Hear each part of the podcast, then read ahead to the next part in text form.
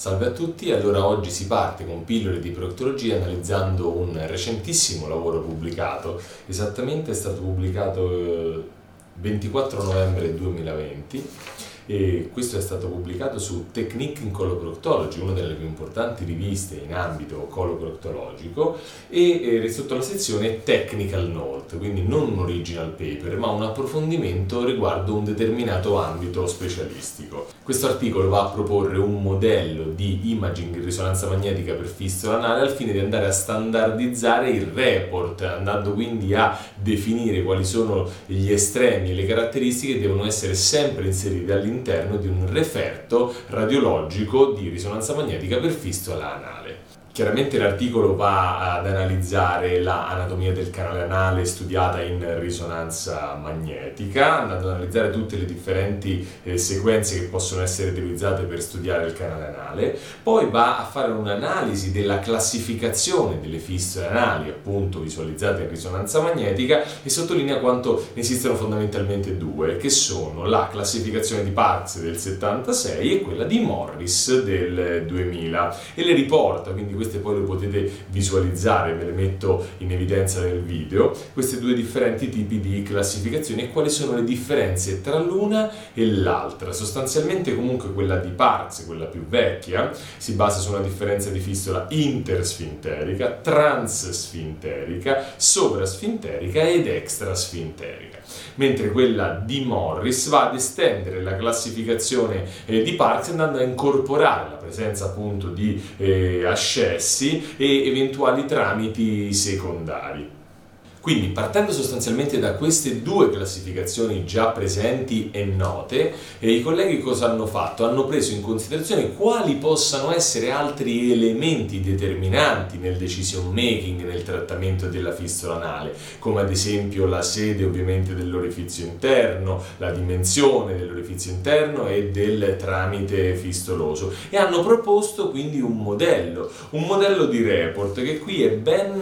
eh, descritto come potete vedere nell'articolo, è ben descritto e poi ve lo farò vedere ancora meglio nel video, in cui appunto vanno a identificare alcune caratteristiche del tratto primario, cioè del tramite fistoloso principale, quindi la suddivisione secondo Parks, la localizzazione appunto anteriore, posteriore, laterale, destra e sinistra, il coinvolgimento della sfinterna esterna in termini di profondità maggiore o minore del 30% della sua intera lunghezza, lunghezza e il diametro del tramite fistoloso. Poi valutano la presenza di tramiti eh, secondari con le loro caratteristiche anatomiche, il numero di orifizi interni e la presenza di eh, ascesso residuo o meno. E questo è un argomento molto importante perché eh, in tutta onestà devo dire che nelle immagini che molto spesso riportano i miei pazienti vedo referti in cui si referta frequentemente un ascesso residuo che però poi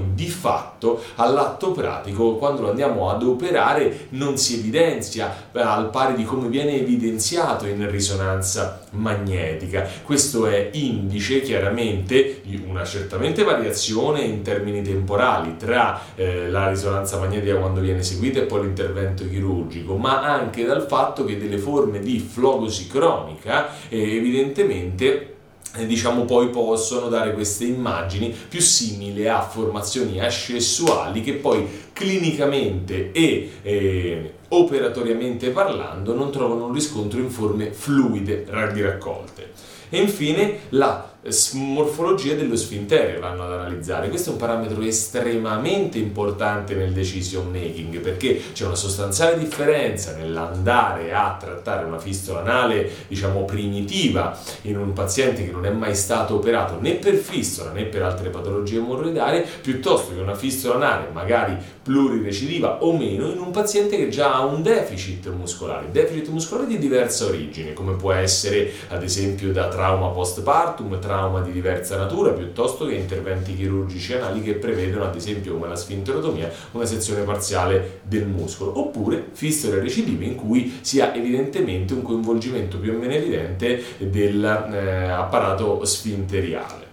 Quindi questi sono parametri estremamente importanti e condivido in pieno le indicazioni, il template, il modello proposto dai colleghi proprio per andare a standardizzare, che è uno tra gli aspetti più importanti che deve essere eh, presente nel nostro eh, settore, proprio perché altrimenti si rischia di avere referti diversi, non comparabili gli uni con gli altri e di conseguenza non riusciamo né a fare una comparazione quando un paziente, ad esempio viene portato da un collega e poi anche da un altro, piuttosto che all'interno di eh, studi clinici, proprio perché chiaramente se ci sono parametri differenti che vengono presi in considerazione o alcuni di questi non espressi, non approfonditi, chiaramente non permette quindi una sovrapponibilità del, eh, dei dati che possono essere presi in considerazione nel eh, decision making del paziente, dell'iter del paziente. Quindi gli autori sostanzialmente concludono che questo modello di report in risonanza magnetica possa essere efficace ed efficiente nell'andare a migliorare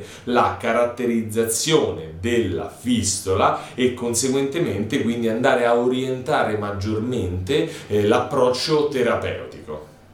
Quindi in conclusione posso dire con certezza che questo articolo pubblicato, questa technical note pubblicata in Techniques in Coloproctology, di fatto va a dar voce a quello che noi sempre cerchiamo nella nostra pratica clinica, cioè tutti i parametri caratterizzanti un tramite fistoloso devono essere riportati all'interno di un qualunque referto di imaging eseguito per fistola anale, sia esso risonanza magnetica, sia essa ecografia transanale tridimensionale a 360 gradi, perché sono indispensabili per la sovrapponibilità e comparabilità dei pazienti e dei dati, ma soprattutto per andare ad orientare l'approccio terapeutico per una scienza condivisa. Un saluto, alla prossima!